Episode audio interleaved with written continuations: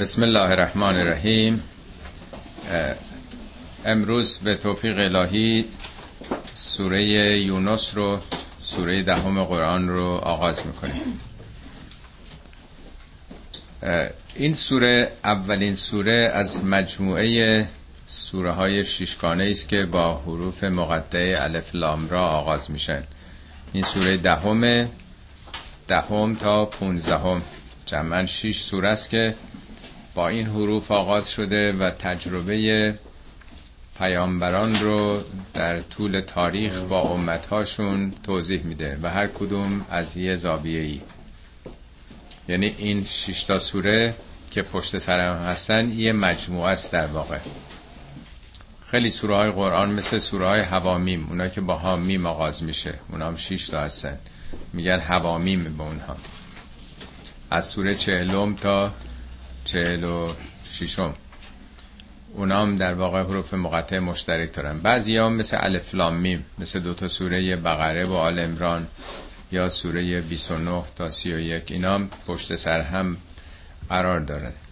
برها دلالت بر اشتراک در مزامینشون می‌کنه. نام این سوره یونسه مثل بعدیش که هوده بعدیش که یوسفه بعدم که رد بعدم ابراهیم انبیاء یا مثل هجر قوم اونها یا محیط زندگی پیامبرانه. اما برخلاف تصور در این سوره سخنی از یونس به اون معنا نیست فقط یه آیه است. تنها یه آیه نام یونس فقط برده شده. بدون هیچ ذکری از تجربیات او. در سوره های دیگه اومده داستان یونس ولی در این سوره نیومده. علتش به خاطر اهمیت کلیدی اون آیه است که نام یونس برده شده. در این سوره تجربه تاریخی رو از زمان نوح آغاز می‌کنه به عنوان اول کسی که یک مأموریت گسترده ای داشت و آخرینش رو که حضرت موسی است که در واقع پایان یک دوره ای از نبوت ها بوده که یه جامعه دینی بر اساس شریعت تشکیل شده. یعنی اولی و آخری رو تو این سوره مطرح می‌کنه که نشون میده چگونه همه اعراض کردن رو گردوندن امت ها و گرفتار دستاوردهای شرکامیزشون شدن. میگه چرا این امت ها ایمان نیاوردن که ایمان به دردشون بخوره؟ الا قوم یونس. مگر قوم یونس؟ که همینی که ایمان آوردن برگشتن از اون شکر و شرک و کفر و انادشون سرنوشتشون عوض شد و امتشون در واقع عمر دیگری یافت و تا عجل طولانی تری اون جامعه زندگی کرد. یعنی به عنوان یک استثنایی در طول تاریخ که امتی که برگشتن تغییر مسیر دادند و سرنوشتشون به گونه دیگه رقم خورد قوم یونس بودن که این سوره نام این پیامبر رو گرفته. اما سال نزول این سوره بیشتر مفسرین این سوره رو مکی می‌دونند. ولی اون جدول شماره 15 کتاب سیر تحول قرآن که بحث علمی آماری راجع به سوره های قرآن دو سوم اول این سوره رو تا آیه 71 و مربوط به سال چهارم هجرت در مدینه معرفی کرده. یعنی مسائل و مباحثی است که در دوران استقرار نظام اسلامی آمده. یک سلس آخرش که جنبه تاریخی داره مربوط به سال ده بعثته تو مکه یعنی با 6 سال فاصله این دو قسمت آمده. اما تم اصلی این سوره و به صلاح اون روحش حالت استدلالی داره. جنبه استدلال و برهان و در واقع پاسخگویی به ایرادهای مشرکینه یعنی سوره ایدولوژیکه در قرآن. شاید بیش از همه سوره ها سوره انعامه که این شکل رو داره. اگه بخوایم اسم بذاریم برای سوره انعام سوره در واقع استدلاله سوره برهان بین شرک و توحیده. حالت پولیمیک داره جدلی داره در واقع. بعد از انعام این مثل این سوره هیچ سوره دیگه در قرآن نیست که حالت برهان و استدلال و دایلوگ با منکران. در سوره انعام چهل و چهار بار قول آمده بگو. اینو این میگن اینو بگو. اینو این میگن اینو بگو. چهل چهار بار که در هیچ سوره نیست. در این سوره هم 24 بار قول اومده. نشون میده این کتاب مال خود پیامبر نیست و اینا خب می‌گفت دیگه. چرا هی میگه بگو بگو بگو؟ یعنی در واقع کلام رو خدا به دهان پیامبر مثل این که می‌ذاره که این پاسخ ها رو بده. و بیش از همه در آزادی موضوعات اختیار انسان آزادی انسان. تو اون سوره 23 آیه سوره انعام راجع به آزادی و اختیار انسانه. تو این سوره 15 آیه هست. بنابراین وارد یه سوره میشیم که جنبه ایدئولوژیک و بحث و استدلال و نظر داره. البته سرنوشت اقوام رو میگه که چگونه گرفتار عمل خودشون شدند. همه جا البته اینا رو خدا به خودش نسبت میده. من هلاک کردم. ولی در این سوره پنجاه بار خدا گفته ما. اصلا نگفته من. در این سوره خدا به صفت یعنی با زمیر متکلم وحده من اصلا سخن نگفته. همه جا میگه ما. و وقتی که ما میگه خداوند یعنی نظامات رو میگه من بارها اشاره کردم. توی مدرسه یرز کردم وقتی مدیر میگه ما امسال صد نفر قبولی دادیم در کنکور منظورش این نیست که من رفتم من زحمت رو کشیدم یا من رفتم پول دادم پارتی بازی کردم. ما یعنی این سیستم که من این مدرسه رو تأسیس کردم این معلما این شاگردان این مجموعه با تلاش خود شاگردان همت معلمان توی این سیستم این اتفاق افتاده. ولی میگه ما قبولی دادیم. این سورم در واقع سخن از ماست. این نظاماتی است که خدا آفریده عمل خود انسان ها نقش پیامبران نقش نیروهای فعال در جهان که فرشتگان نامیده میشن. همه اینا البته در قوانین خدا در پرتو نظامات خدایی است. این سوره از اینها داره صحبت می‌کنه. اینو مقدمتا خواستم عرض بکنم چون ما وقتی می‌خونیم میگیم خدا پس اینا رو بیچاره کرد. خدا عذابشون داد. ولی همه جا وقتی ما میگه نشون میده تو این مدرسن که یه دی رفوزه میشن. اون نقش خودشونه در واقع. خب وارد اصل سوره میشیم. بسم الله الرحمن الرحیم الف لام را تلک آیات الکتاب الحکیم الف لام را رو که قبلا توضیح دادم این است نشانه های کتاب حکیم. کتاب نم منظور کاغذهای بین دو جلد. کتاب یعنی مجموعه قوانین نظامات. چه نظاماتی که در طبیعت چه نظاماتی که تو شریعته چون همه بی سواد بودن. وقتی چیزی نوشته می‌شد یعنی قانون و مقررات می‌شد. کتب علیکم و سیام روزه بر شما نوشته شد. کتب علیکم القصاص قصاص بر شما نوشته شد. بر شما وصیت نوشته شد. اون چه که نوشته میشه یعنی قوانین نظامات ضوابط جهانه. این است نشانه ها و علائم این قوانین حکیم جهان هستی یا کتاب شریعت. حکیمم به چیزی که محکمه نشکنه. یعنی یه پارچه است مولای درزش نمیره. چیزی که محکمه یعنی یه پارچه است. یعنی کار خدا استواره. این کتاب ابطال پذیر نیست نمیشه بهش ایراد گرفت. پرفکته کامله. اینو بهش میگن حکیم. آدم حکیمم کسی است که رفتارش تماما درسته کامل فرزانه است فرهیخته است. حالا زیر این عنوان سوره را آغاز می‌کنه. اکان للناس عجبا ان اوحینا الی رجل منهم. آیا برای مردم خیلی عجیبه؟ مردم در شگفتن که ما به یک رجلی از خودشون یعنی یه آدمی یک انسانی رجل البته مرد ولی در قرآن همیشه معنای مرد نداره. یعنی یک انسان یک بعضی جاها به دو طرف هم رفت پیدا می‌کنه. منظور فقط جنسیت نیست. یعنی یک انسانی از بین خودشون به اون وحی شده مردم براشون خیلی عجیبه. مشرکین معاصر پیامبر انتظار داشتن که اگر خدا می‌خواد که یه نماینده بفرسته باید از فرشتگان باشه. اونا اصلا باور نمی‌کردن یه انسانی قابلیت ارتباط با خدا رو بتونه پیدا کنه چنین ظرفیتی داشته باشه. زمان همه پیامبران هم همینجور بوده. ابشرون منا یهدونه بشری می‌خواد ما رو هدایت بکنه. بارها به همه پیامبران تو قرآن آمده گفتن که شما که یه بشری هستین مثل خود ما چه فرقی دارید؟ میگه خیلی براشون عجیبه. خیلی شگفت زده شدند که یک بشری یک انسانی یک رجلی ما بهش وحی کردیم.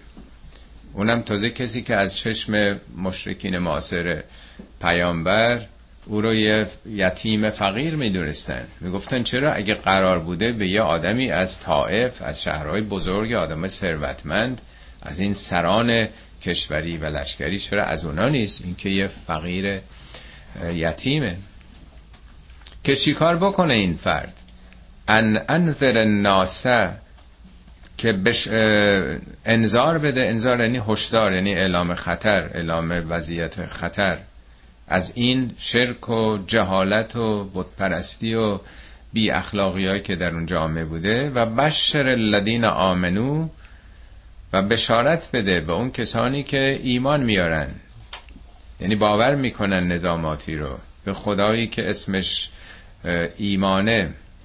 یعنی خدا مؤمنه اسمش دیگه. یعنی منشه امنیته و خودشونم به امنیت می‌رسن.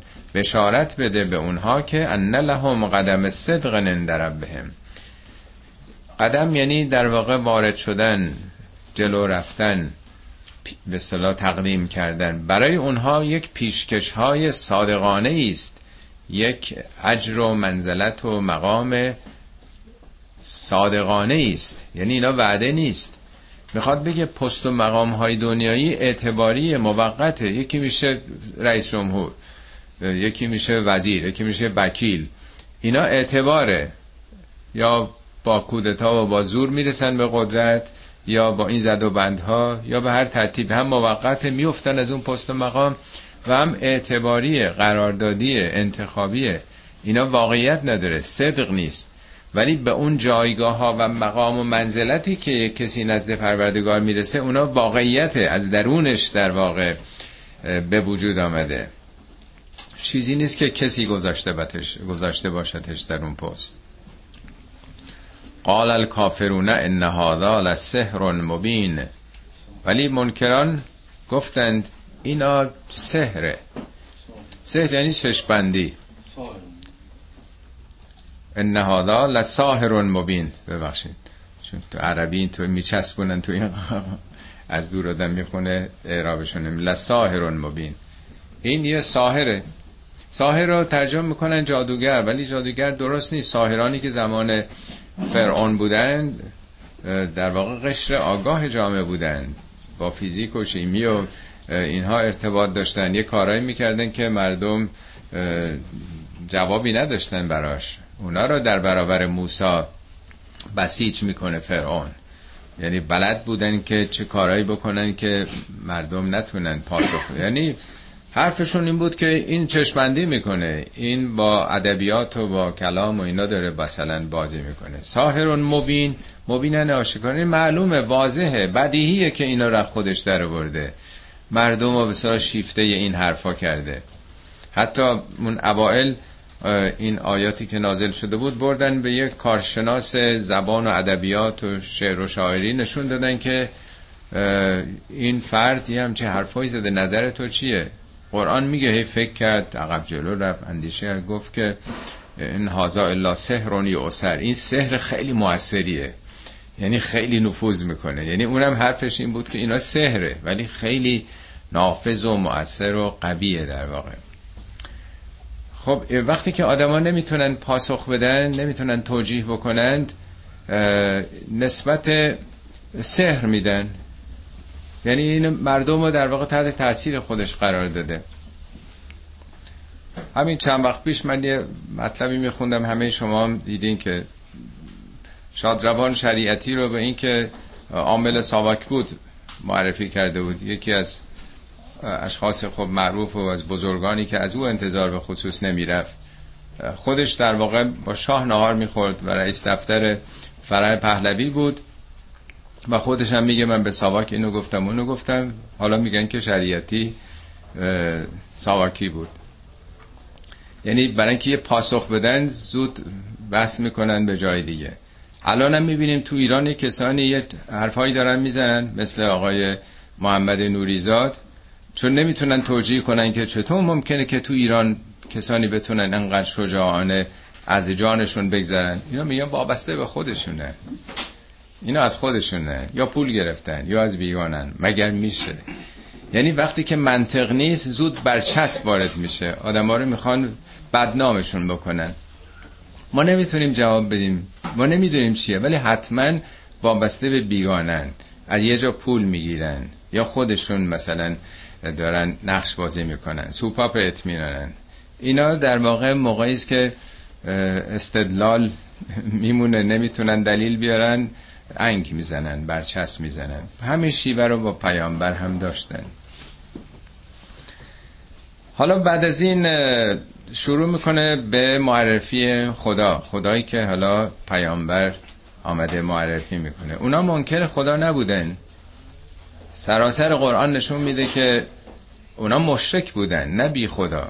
خدا رو کاملا قبول داشتن. آیات متعددی در قرآن اینو نشون میده. خدا رو خالق خودشون رازق خودشون آفریننده آسمان ها زمین همه چی می‌دونستن. رو تعصب دینی با پیامبر مخالفت می‌کردن.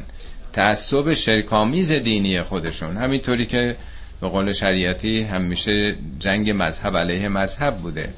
خدای واحد رو قبول نداشتن. و اینی که اون خدا ارباب همه کار است قبول نداریم گفتن خدا خالق دیگه ما رو خلق کرده اداره ما دست فرشتگان این بت نماینده اونان. ما با این بتا کار داریم. در آستان اینها باید قربانی بکنیم عبادت بکنیم. ها اولای شفعا اونا الله. اینا شفیعان ما نزد خدا درست همینطوری که امروز هم هست. حالا چه مسیحی ها از طریق عیسی اونچه که خواستن می‌خوان حاجتی دارن میگن عشق او باید تو دلت باشه. چه ما که فکر می‌کنیم که این سلسله مراتب واسطه ها و توسل ها و شفاعت ها از اون طریق خدا که مستقیم نمیشه سراغش رفت. ما بندگان روسیا هستیم ما رو که راه نمیدن. شما برید برای ما بگیرید. شما وجیه هستین یا وجیهن عند الله اشفع لنا عند الله میگه نمی‌خونن این دعا رو؟ که ربطی به قرآن نداره این حرفا. ضد قرآنه. خدایی که مستقیم باید از او خواست از طریق واسطه. ما رو که راه نمیدن. ما سیه دلیم. قرآن این همه میگه که مستقیم باید با خدا. اصلا سفارشی نیست واسطه ای نیست این چیزا. اینا امور قلبیه. تا قلب خود آدم صاف نشه که چیزی حاصل نمیشه. میگه ان ربکم الله الذی خلق السماوات والارض. رب شما ارباب شما صاحب اختیار شما کیه؟ همون اللهه. اللهی رو که قبول دارید. ربتون هم همونه. ربتون ابو سفیان و ابو جهل و کسان دیگه نیستن. رب شما همون اللهه. کدوم الله؟ همونی که قبول دارید. خلق السماوات والارض. و ده ها بار تو قرآن اینو گفته که قبول داشتن. فی ستت ایام در شیش مرحله در شیش دوران. حالا داستانش در خیلی جای قرآن اومده. قبلا توضیح دادم. جهان در شیش مرحله آفریده شد. ثم استوا علی العرش. سپس خداوند بر عرش قرار گرفت. ببینید یه اتومبیل رو میشم مثال زدم. می‌سازن تو کارخونه وقتی همه چیش تمام شد آماده شد راننده پشتش میشین استارت می‌زنه دیگه. قبلا قابل استفاده نیست. جهان در واقع به مرحله حیات حیات نمونه های پیشرفتش وقتی رسید استارتش زده میشه. در واقع موتور روشن میشه. حیات جلوه های متنوع متکاملی به خودش می‌گیره. یدبر الامر. خدا داره کار رو تدبیر می‌کنه. نه نیروی جاذبه. اینطوری که امروز میگن. یک کسی یک به صلاح صاحب شعوری پشت قضایا هست. امر رو یعنی امور رو نظامات رو یکی داره میگردونه جهان راننده داره. یدبر الامر ما من شفیعن شفیعی وجود نداره. الا من بعد اذنهی مگر بعد از اذن خدا. اذنم اجازه ترجمه می‌کنن ولی اجازه امر لفظیه. ولی اذن یعنی قانونمندی نظامات خدا. موقعی که این آیات اومده مخاطبین نه اعتقادی به آخرت داشتند نه به پیامبر و امام اعتقاد داشتن. پس شفاعتی که تو ذهن اونا بوده نه شفاعت آخرت بوده نه شفاعت پیامبر و امامان. چون قرآن رو باید ببینید کی نازل شده و مردم چی میفهمیدن. مشرکین معاصر پیامبر به شفاعت فرشتگان معتقد بودن و شفاعت بتها. بتها هم البته نماد فرشتگان. می‌گفتن ما که اینا رو نمی پرستیم اینا وسیله نزدیکی ما به خدا. اینا شفیان ما نزد خدا میگه که این نیروهایی که تو طبیعت هستن فرشتگان که سرخود که نمی‌تونن کاری بکنن. نقششون خدا تعیین کرده. نه اینکه شما بخواین پای بوتها رو که فکر می‌کنید نماد اونا هستن. اینا طبق ازن خدا دارن عمل می‌کنن. بله در جهان شفاعتی هست. اکسیژن و هیدروژن که با هم ترکیب میشن میشه شفع دیگه. شفع یعنی پیوستن. آب رو به وجود میاره. نیروهایی در جهانه که همش در حال مثلا ترکیب جهان دائما داره شفع میشه. دائما پیوند به وجود میاد. همه اینا تو نظامات خداست. بنابراین میگه که همه کار دست خداست. اگه شفاعتی هم هست نه شفاعت لفظی یا آدم ها پیوند تمام عناصر تمام به اصطلاح واسطه هایی که انسان بالا می‌بره طبق قوانین خداست. ذالکم الله ربکم. این اون الله که اربابتونه نه اون اللهی که شما دارین تصور می‌کنید. قرآن همش با بد خداشناسی مبارزه می‌کنه با تصور غلط از خدا. و اینه هیچ وقت در قرآن برای اثبات خدا آیه نیومده که خدایی از همه خدا رو میپرستیدن. ولی از سنگ و چوب گرفته تا حالا که فکر می‌کنن نیروی جاذبه و جهان خودش داره. یعنی خدا تو قرآن میگه اگر چیزی هست یکیه. خدای واحده یه قانونه یک نیروه که اسمش الله در واقع. ذالکم الله ربکم فعبدوه. پس او را عبادت کنید او را پرستش کنید. عبادت هم یعنی وجود خود را رام و تسلیم و مطیع و همباره او کردن. افلا تذکرون؟ آیا بیدار نمیشید؟ آیا توجه نمی کنید آیا کافی نیست که همه جهان اداره کنندش اونه؟ هر شفاعتی هم هست به ازن او هست. الیه مرجعکم جمیعا. رجوع شما بازگشت همه شما به سوی اونه. تنها تو دنیا نیست. آخرتتون آیندهتون هم به دست اونه. ایاکن نعبد و ایاکن نستعین.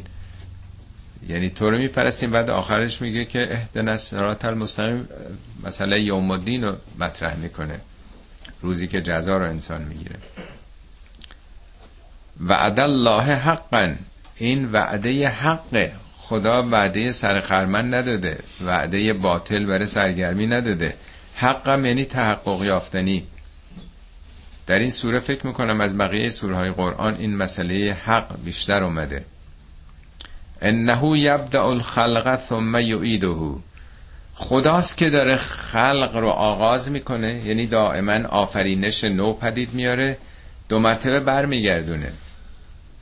در هر بهاری ما شاهدیم که چگونه طبیعت زنده میشه. طبیعت سرد و یخزده و افسرده زمستانی بار دیگه برمیگرده. بهار آغاز می‌کنه. دو مرتبه پاییز و زمستان میره دو مرتبه. در عالم حیوانات هم همینطوره در کل طبیعت هم همینطوره. در واقع می‌خواد بگه شما که این همه دارید این چرخش مرگ و حیات رو در هستی می‌بینید از میلیاردها سال پیش چرا در مورد خودتون فکر می‌کنید تمام شد؟ ما وقتی مردیم تمام شد پشتش خبری نیست. کجا آخرش بسته کجا بسته است؟ یبدعو مزاره آفرینش رو آغاز کرده ثم یعیده مرتب تکرار میشه. این یه سیکل در واقع در جهان. لیجزی الذین آمنو و عملوا الصالحات بالقسط. خب انسانم برمیگرده. قیامتی هم هست. برای چی؟ برای اینکه اون کسانی که ایمان آوردن و کارهای مثبت کارهای اصلاحی کارهای شایسته کردن به عدالت نتیجه کارشون رو بگیرن جزا بگیرن. عدل یعنی هر چی زحمت کشیدید هموقع نتیجهشو بگیرین ولی برعکس والذین کفرو اونهایی که این حقایق رو پوشوندن نادیده گرفتن کفر یعنی همون پوشوندن. لهم شراب من حمیم و عذاب علیم به ما کانو یکفرون. برای اونهاست شرابون شراب یعنی نوشیدنی نوشابه. من همیم همیم یعنی داغ جوشان.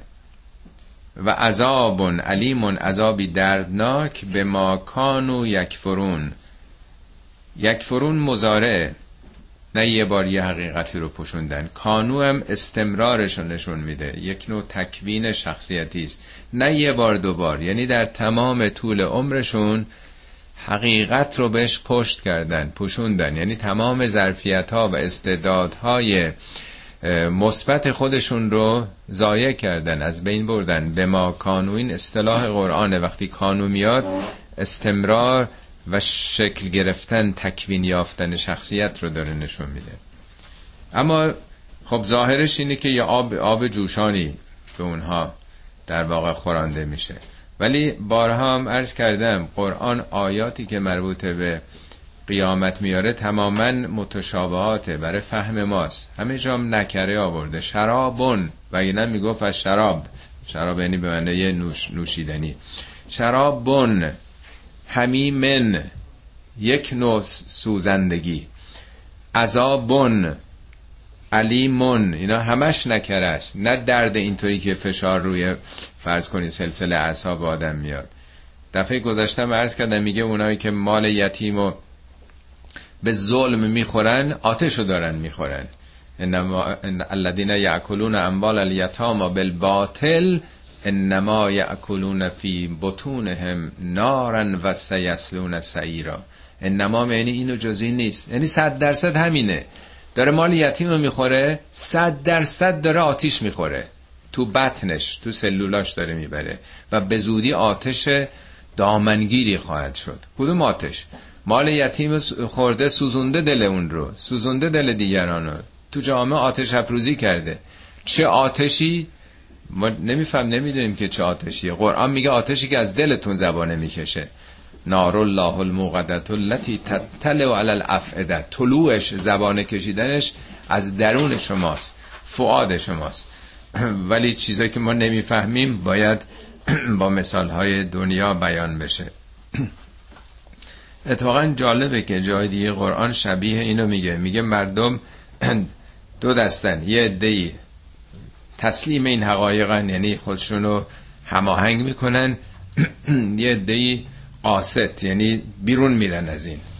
میگه اونهایی که فهمل قاستون فکانو لجهنم حتبن اونا سوخت جهنم میشن. یعنی خودشون جهنم رو پدید میارن. هیزم جهنم اینان. نه که جهنمی هست اینا میرن هیزمش بشن. اینا پرید آورنده اون آتشن. میگه که اگر اینا ولو استقام و اگر در خط مستقیم بودن لاسقینا هم ما انقدقن آب فراوانی بهشون می‌دادیم ما ولی اینا گرفتار آتش شدن. یعنی آب در برابر آتش اونجا نه اینکه آب بهشون می‌دادیم لیوان آب. آب سمبل حیاته. مگه نمیگه من الماء کل شیء حی. هر چیزی از آب زنده است. یعنی یه عده استعداداشون آبیاری میشه به حیات می‌رسن یه عده میسوزونن استعدادهای درونشون رو. خب حالا از این به بعد میره وارد طبیعت میشه. این سبک قرآنه که شریعت رو با طبیعت در هم ادغام می‌کنه. آیات تکوینی آیات تشریعی. هو الذی جعل الشمس ضیاء والقمر نورا. او همون کسی است که اوی که قبولش دارید الله ولی نمی‌دونید که چی کار کرده. او همون کسی است که خورشید رو ضیا قرار داد و ماه رو نور. از کی فهمیدن که ماه و خورشید با هم فرق دارن؟ غیر از اینه که در قرون اخیر فهمیدن که ماه مال خودش نیست این نور انکاسیه اگه خورشید نباشه چیزی نداره. همیشه فکر کردن ما هم مثل خورشید ولی با نور کمتره. میگه خورشید رو زیا قرار داد. زیا یعنی پرتو افکن یعنی درخشان. ولی ماه تابانه نور رو منعکس می‌کنه. 1400 سال پیش توی قبیله توی جامعه قبیله جاهل اومده که دست چپ و راستشون رو تشخیص نمی‌دادن. تا ده نمی‌تونستن بشمرن. و قدره منازل. خدا برای ماه منازلی قرار داده. منازل یعنی ماه یه جور که نیستش.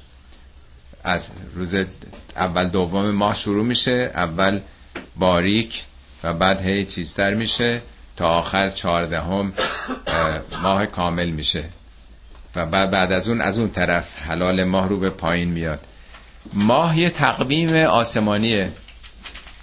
قدیم که سواد نداشتن تقویم نداشتن که بفهمه چندم ماه چندم برجه.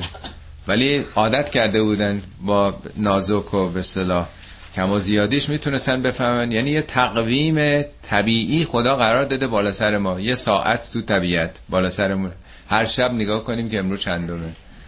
میگه خداوند منازلی قرار داده لتعلمو عدد از سنین و الحساب تا عدد سالها و حساب رو حساب روزها و حساب کاراتونو که آدم می‌خواد تصمیم بگیره و یه حساب می‌خواد. خدا خواسته همه کارهای ما رو حساب باشه دیگه. میگه به نگاه کنیم به عالم که چقدر تو سوره الرحمن بخونید چگونه رو حسابه. و شمس و بلغمر و به حسبان ماه و خورشید رو حسابن. میگه همه اینا رو نظمن میزانن. الله تدخو فی میزان شما هم در میزان تقیان نکنید. از نظم خارج نشید. ما خلق الله ذالک الا بالحق. خدا اینایی که آفریده اینا اتفاقی نبوده. خود به خود نبوده. اینا رو جز به حق نیافریده. حق یعنی هدفدار. یعنی حکمت داره. یعنی جهان اتفاق نیفتاده که حیات از یه گوشه اتوماتیک شروع بشه. اینطوری که فعلا بعضیا میگن. اتفاقا به وجود آمده خودش در اثر میلیاردها سال تکرار رفته هی رو به کمال. هیچ هدفی برنامه قایتی برش نیست. کسی نیست خودش اینطوری شده. جهان داره میره. نظم امروز همه قبول دارن. میگن این نظم ولی خود به خوده. قرآن اون چی که میگه میگه نه خود به خود نیست. یه نازمی وجود داره. یه هدفی داشته از این کار. حق باطل نیست. یا افا حسبتم انما خلقناکم عبسا شما فکر می‌کنید ما شما رو عبس آفریدیم اتفاقی به وجود آمدین و بر نمیگردید. هیچ چیزی حاصل نمیشه. یفصل ما خلق الله الا بالحق یفصل الآیات لقوم یعلمون. خداوند آیات رو تفصیل میده. تفصیل یعنی با جزئیات. یعنی یک کلی مجمل کتاب فلسفی و کتاب کلامی که نیست. خدا آیات رو ببینیم با چه جزئیاتی داره براتون میگه. برای کی البته؟ لقوم یعلمون. مردمی که بدونه. ما فقط یه ماه خورشید می‌بینیم. شبا فقط می‌بینیم. فکرم نمی‌کنیم. ولی کسانی که علم داشته باشن که چه پدیده های شگفتی است در ماه و خورشید و این نظام جهان اونا می‌فهمن که نازمی پشت این بوده. خود به خود اتفاق نیفتاده. عرض کردم چند وقت کتابی به نام راز آفرینش انسان ولی یکی از نویسندگان فرانسوی بود کرسی موریسون. اون تو نشون میده دفعه پیش عرض کردم صدها دلیل که اگه هر کدوم اینا به اندازه یک صدومن فرق می‌کرد این قوانین این نظامات این اندازه ها این جهان به وجود نمی آمد همه اینا طراحی شده است. ولی کسانی که علم داشته باشن می‌فهمن. ان اختلاف اللیل و النهار و ما خلق الله فی السماوات والارض لآیات لقوم یتقون. ان حرف تاکید قطعا بی شک و تردید. در گردش شب و روز اختلاف یعنی خلف خلف یعنی پشت. در پشت هم آمدن شب و روز. این پشت هم به صورت سیکلیک داره تکرار میشه دیگه. اینو بهش میگن اختلاف پشت همه. باب افتعال پذیرش پشت سر هم آمده یعنی در این نظام تناوب و تداوم شب و روز و ما خلق الله فی السماوات و الارض آنچه که خدا در جهان آفریده. ما خلق الله فی السماوات و الارض. نه تنها تو کره زمین. پس هر چیزی که ساخته شده آفریده شده لآیات لقوم یتقون. این لامش هم تاکیده آیات هم جمع آیه است. بس نشانه هاست. هزاران آیه است. برای کی آیه است؟ لقوم یتقون. برای مردمی که تقوا داشته باشن. حالا چه رابطه بین تقوا و شناخت خدا وجود داره؟ شاید این سوال مطرح باشه برای خیلی از شما که چرا بسیاری از دانشمندان علوم طبیعی که علمم دارن به این پدیده های طبیعی. چرا خدا رو انکار می‌کنن؟ چرا خدا رو قبول ندارن؟ آیا علم به تنهایی کفایت می‌کنه برای رسیدن به اینکه خالقی یا فریدگاری در جهان وجود داره؟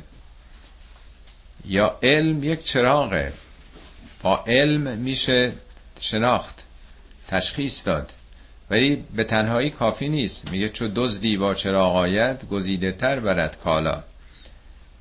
وقتی یه دوست چراغ داشته باشه می‌دونه انتخاب بکنه کجا رو بره. تا تو تاریکی بخواد چیزایی برداره. می‌بینیم که تو جهان امروز چگونه کشورهایی که اتفاقا علم بیشترم دارن اشاره کردم توی یکی از این جلسات. راه های چپاول و استثمار کشورهای دیگر هم بیشتر بلدن بیشتر سلطه پیدا می‌کنن. بنابراین علم به تنهایی کافی نیست که آدم به یه حقیقتی برسه. آنچه که مهمه انسان بتونه بر انگیزه های خودخواهیش بر منیتهاش غلبه بکنه.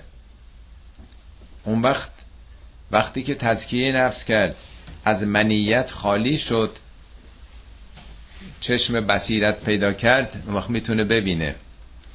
یعنی ممکنه علم آدم پیدا کنه ولی علم در واقع یک وسایلی ابزاری است برای تدریسش برای کتاب نوشتنش برای مطرح کردن خود برای رسیدن به یک منافع دنیایی. میگه اگر از این خودبینی ها برین کنار این منطق خودشون نشون میده. آنچه که در قرآن میگه با تزکیه نفس می‌تونین بفهمین. هم آیات تکوینی رو و هم آیات تشریعی رو. اول سوره بقره میگه ذالک کتاب لا ریب فیه. این کتابی که درش شکی نیست برای کی هدایته؟ هدن للمتقین. نمیگه هدن للعالمین. هدن للفقها. هدن للعلماء. یعنی هدایت هم یعنی بردن رهبری کردن. که این کتاب کی رو به سعادت می‌بره؟ نه که که بدونه. با دانستن که آدم جلو نمیره تنها. دانستن خیلی خوبه شرط لازمه. کسی که بتونه بر منیتهاش بر شهواتش بر امیالش بر هوسهاش بر جاه طلبیاش وقتی بتونه غلبه بکنه پاک بکنه در درون خودشو می‌تونه حقیقت رو ببینه دیگه. میگه کذالک نوری ابراهیم ملکوت سماوات و الارض. ابراهیم وقتی از این منیت ها رفت کنار دید ملکوت رو سر نخا رو دید در واقع. در پیامبر ما هم همینو میگه که میگه افتمارونه علا ما یرا؟ داریم باش بحث می‌کنین جدل می‌کنین درباره چیزی که اون داره می‌بینه ندیدن با چشم. یعنی در واقع یک حقایقی تو جهان وجود داره. که از شعرهای مولویه میگه که این درختانند همچون خاکیان. راجع به قیامته راجع به زنده شدنه. میگه این درختان هم مثل شمان دست ها برکندند از خاکدان. این درخت که از خاک در اومده دست هایی سینا سوی خلقان صد اشارت می‌کنند. آنکه گوش هستش عبارت می‌کنه. کی عبرت می‌گیره؟ میگه اینا دارن هی نشون میدن. در زمستانشان اگرچه داد مرگ زندهشان کرد در بهار و داد برگ. میگه این حرف نیست برای شما کافی نیست؟ یا که مرده بودن. در زمستان مرده بودن. چطور زنده شدن؟ کی زندهشون کرد؟ کی برگ داده؟ میگه منکران گویند خود این هست قدیم. منکران میگن بابا این که از قدیم اینجوری بوده. این چرا بندیم بر رب کریم چرا به خدا نسبت بدیم؟ اینا بوده هم میشه تو تاریخ. میگه رقم انف به رقم به صلاح این به صلاح. انکار اونها هر گلی کن در درون بویا بود آن گل از اسرار حق گویا بود. در واقع خود بوی گل که همه جا میگرده اسرار حق رو داره میگه. یعنی میگه این حقایق خودش رو برای کسی که شنوای این حقایق باشه بیان می‌کنه. ان الذين لا يرجون لقاءنا اما اون کسانی که امیدی به لقاء ما ندارن به آخرت باوری ندارن. البته لقا هم می‌تونه آخرت باشه و هم لقای رب. من بارها این عرض کردم. آقای طالاقانی اشاره می‌کنه میگم تو که شما یه کتاب می‌خونید هر یه صفحه که می‌خونید به ملاقات نویسنده می‌رسین دیگه. یعنی با او هی تلاقه می‌کنید برای اینکه بفهمی او چی می‌خواد بگه پله پله مثل اینکه او رو ملاقات کردید ملاقات شخصیتی. اونایی که اصلا اعتقاد ندارن که ما به خدا می‌تونیم برسیم با او پیوند داشته باشیم به ملاقات خدا نائل بشیم. یعنی با خدا دوست بشیم پله پله از او یاد بگیریم نزدیک بشیم. یعنی ارتباط با خدا رو منکرن. چه خدایی؟ چگونه میشه انسان با خدا ارتباط برقرار بکنه؟ خدا کجا ما کجا؟ و ردو بالحیات دنیا. به همین حیات دنیا راضی شدن. به همینجا دل بستن. چیزی دیگه نمی‌خوان برای این. وطمئنو بها. به همینجا مطمئنن. ما هستیم. اطمینان همون آرامشه. یعنی همینی که حساب بانکیش میره بالا احساس می‌کنه خب دیگه بارمون بسیم دیگه. خیالمون تخت دیگه. یک اطمینان کاذب. یعنی اعتقادی به ارتباط با خدا ندارن. به همینجا راضی اند و به همینجا مطمئنن. والذین هم ان آیاتنا غافلون. اونایی که از این آیت ها از این نشانه ها غافلند. قفلت ما خیلی چیزا میگیم من قافل بودم. اینو ندیدم. معنای قفلت در قرآن از چیزای مهم که به سرنوشت آدم ارتباط پیدا می‌کنه معنای قفلت نه چیز ساده است. اونها قفلت نمیگن. از یه چیز مهمی قفلت کردم یا مرتبه تصادف کردم. خونم آتیش گرفت. قفلت در این جور موارده اونایی که از این نشانه ها قافلند در قرآن سوره 53 فکر می‌کنم. میگه که و زر الذین خود پیغمبر آزاد بذار به حال خودشون. اونایی که لا, لا به دیدار ما امیدوار نیستن به همین دنیا چسبیدن با همینجا راضیان ذالک مبلغ هم من العلم. مبلغ علمیشون همینه. مبلغ یعنی محل بلوغ. سقف علمیشون تا کجا رسیده؟ سقف علمیشون تا همین دنیاست و منافع ذالک مبلغ هم من العلم. یعنی یه بیش از این نمی‌خوان بیشتر از اون فکر نمی‌کنن. همه چی رو تو دنیا می‌بینن. اینجا میگه خب اینایی که امیدی اعتقادی ندارن باوری ندارن. به دنیام راضی و مطمئن شدن و قافلن اولائک معواهم النار به ما کانو یکسبون. معوای اینها پناهگاه اینها چیه؟ آتش آتش باز به همون معنایی که عرض کردم. به ما کانو یکسبون. کانو هم استمرار رو نشون میده. یکسبون یعنی دستاورد خودشون. نه اینکه خدا در آتششون قرار بده. چیزی که کسب کردن آتشه. کانو یکسبون هم یکسبون مزاره هم کانو استمرارش نشون میده. اینا آتش کسب کردن. اما ان الذين آمنوا و عملوا الصالحات اما اونایی که ایمان آوردن و کارهای اصلاحی کردن یه باری رو از دوش کسی برداشتن سنگی رو از پای کشید کسی برداشتن. یک ناهماهنگی نابسامانی رو به اصلاح در آوردن تو دنیا. یهدیهم ربهم به ایمانهم. خدا اونا رو چیکار می‌کنه؟ یهدیهم. هدایتشون می‌کنه. اونا هدایت شدن که ایمان عمل سا رسیدن. میبرتشون. این از مواردی است که نشون میده این هدایت اشتباه ترجمه می‌کنن هدایت یعنی ایصال به مقصود. تو کتاب های لغت هم یعنی رسوندن به مقصود. خدا اینا رو می‌بره به سمت سعادت. چگونه می‌بره؟ به ایمان هم با ایمانشون. یعنی چی با ایمان می‌بره؟ یعنی ایمان چراغ راهشونه. صحبت از ماه و خورشید مگر نبود آیات قبل؟ در طبیعت. حالا میره تو شریعت. اینا با خورشید ایمانشون با چراغ ایمانشون راهشون رو روشن دارن می‌کنن. چون ایمان داره با اون شناخت خدایی می‌دونه چی کار بکنه چه موضعی اتخاذ بکنه. در برابر هر کسی چه عکس عملی نشون بده. یه چراغ تاوان چراغ به صلاح درخشان دارند که تو زندگی راهشون رو روشن می‌کنه. خب کجا میبرتشون؟ تجری من تحت همال انهار از زیر اینا نهرها جاری است. کجا؟ فی جنات نعیم. یعنی چی از زیر اینا نهر جاری است؟ زیر پاشون نهر جاریه؟ نهر یعنی چی؟ سی و پنج بار تو قرآن تجریم من تحت الانهار آمده بهشت هایی که ولی به خصوص چهار تا آیه است که میگه از زیر خود اون آدما جاریه. کدوم زیر؟ زیر پا؟ فر... فرعون یه جا به منی اسرائیل وقتی که حضرت موسی رسالتش رو مطرح می‌کنه می‌خواد بگه من بهترم یا موسی؟ میگه علیسلی ملک و مصر؟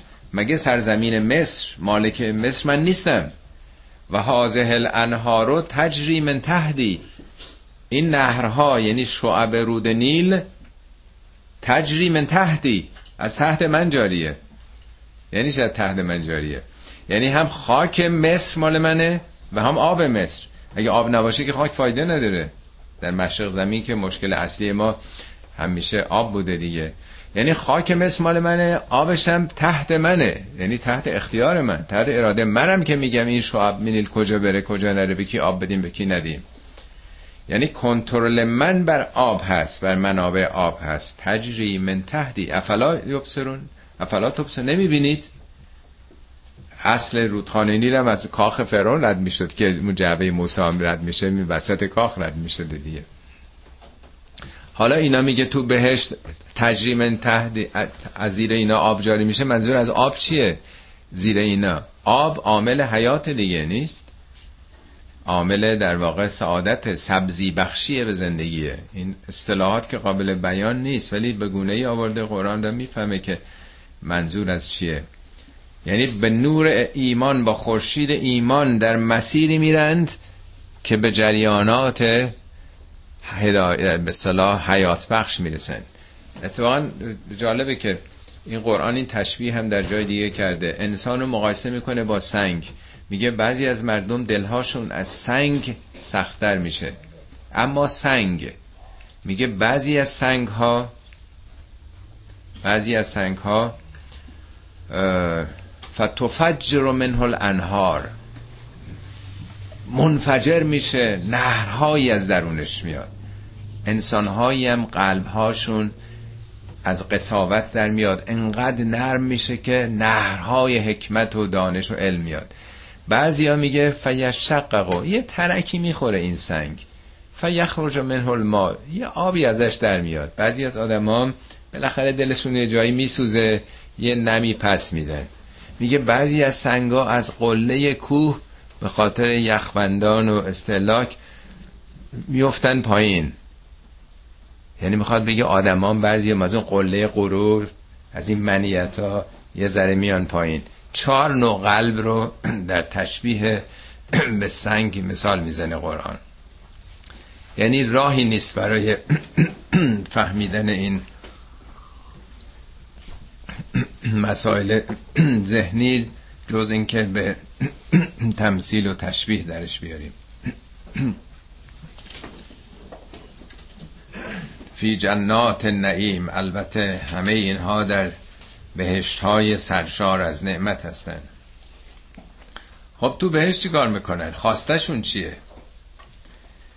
دعواهم فیها سبحانك اللهم و تهیتهم فیها سلام.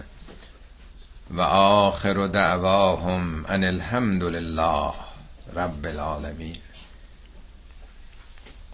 اینجا نگفته که قولهم گفتار اونه چون بعضی ترجمه ها دیدم می گفتار اونها تو بهشت اینه. میگه دعواهم. دعوا یعنی دعا خواسته هاشون. خواسته هاشون چیه تو بهشت؟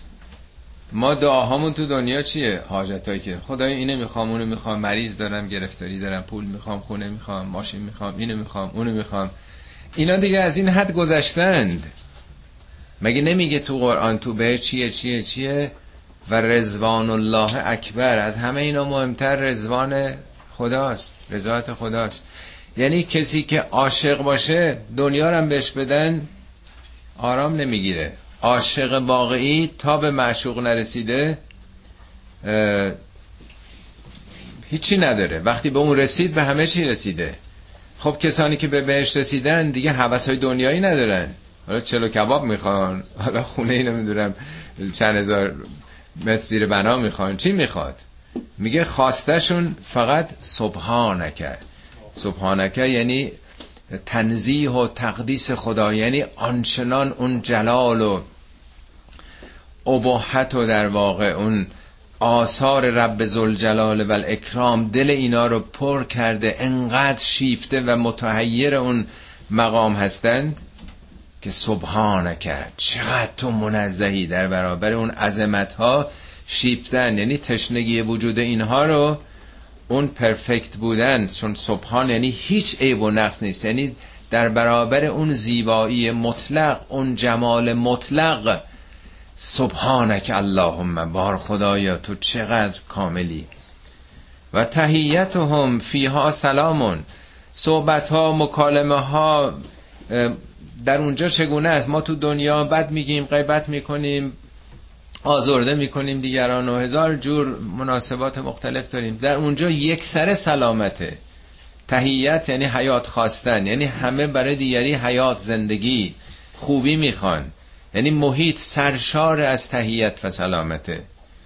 و آخر و دعواهم. آخرین خواستشون چیه؟ چی می‌خوان؟ ان الحمد لله رب العالمین. یک سره حمد مته و ستایش او هست. یعنی آدمی است که عاشقی است که به معشوق رسیده. دیگه چیزی نمی‌خواد. هر چه می‌خواد اوست. همه اون چه که می‌خواست در وجود معشوق تحقق یافته است جلوگره به معدن رسیده. وقتی که رسیده دیگه گذشته از این هجاب های دنیایی و هجاب منیت ها و مادیات طلبی ها ولو یعجل الله للناس شر استعجالهم بالخیر لقضی الیهم اجلهم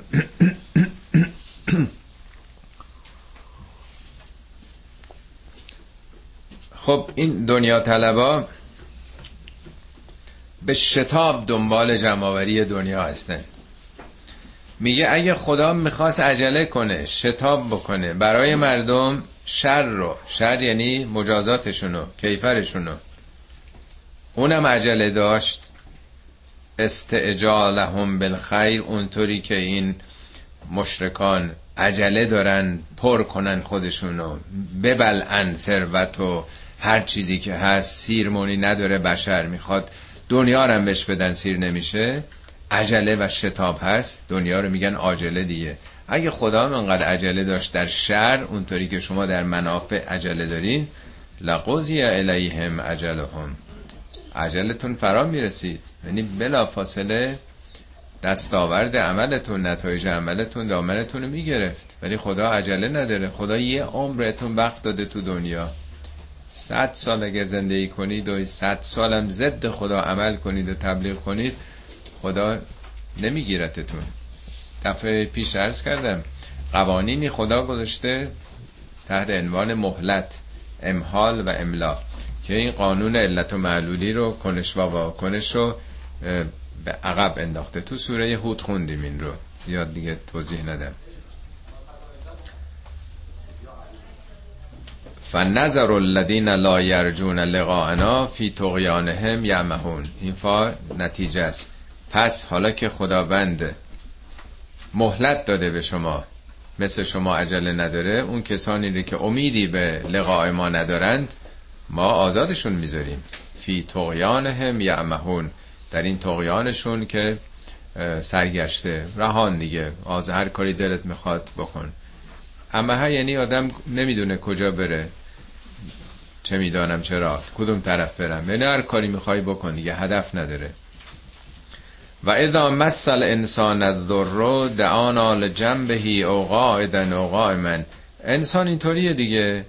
وقتی که یه ذری بهش برسه یه ضرری یه زیانی یه گزندی یه مشکلی گرفتاری در دیرنجی برسه ما رو می‌خوانه. حالا انقدر به اصطلاح گرفتار شده که افتاده تو تخت خواب بیمارستان تو رخت خواب جنبهی یعنی جنب یعنی پهلو. افتاده دیگه. شدت در واقع بیماری و رنج او قائما نه اینو نشوندتش تو خونه.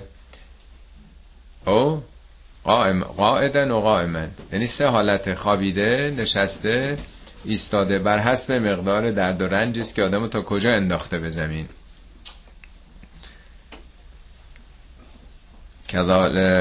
قام فلم ما کشفنا عنه ذره وقتی که حالا این پریشانی و گرفتاری و درد و رنج ما بر در میداریم مر میگذره از این قضیه که ان لم میاد اونا الا ذرن مسهو انگار نه انگار بابا تو دیروز داشتی این دعاره می‌کردی هفته پیش ماه پیش چطور شد؟ فراموش کردی؟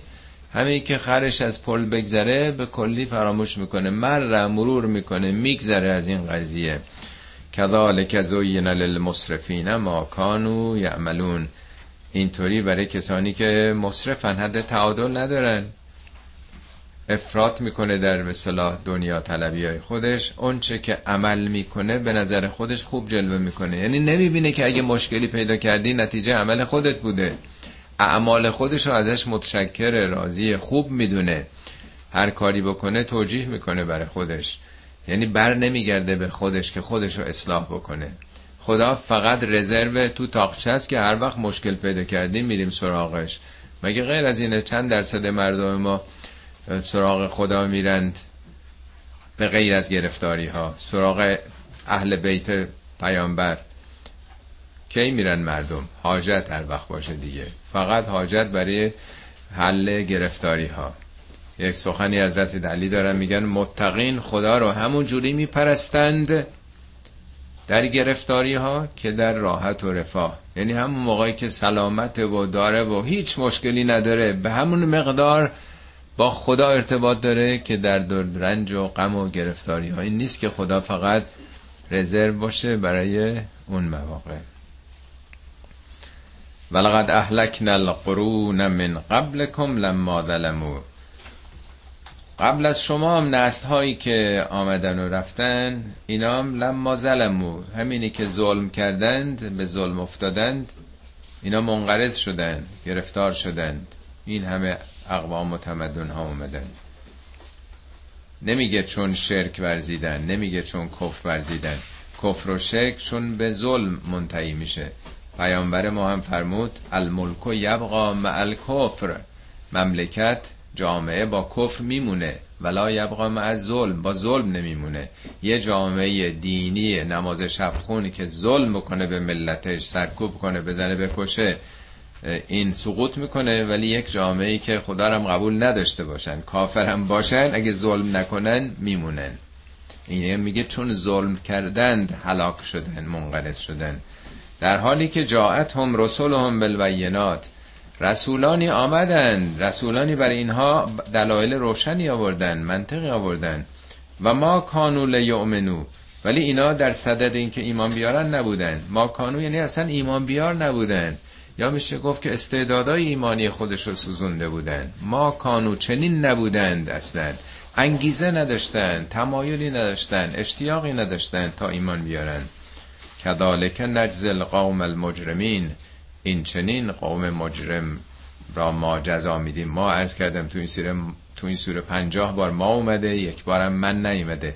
یعنی قوانین و نظامات چنین سرنوشتی رو رقم می‌زنن برای مجرم. مجرم کسی است که بریده قطع رابطه کرده. تو این سوره فکر می‌کنم از همه سوره قرآن بیشتر آمده باشه به طور کلی یا نسبی.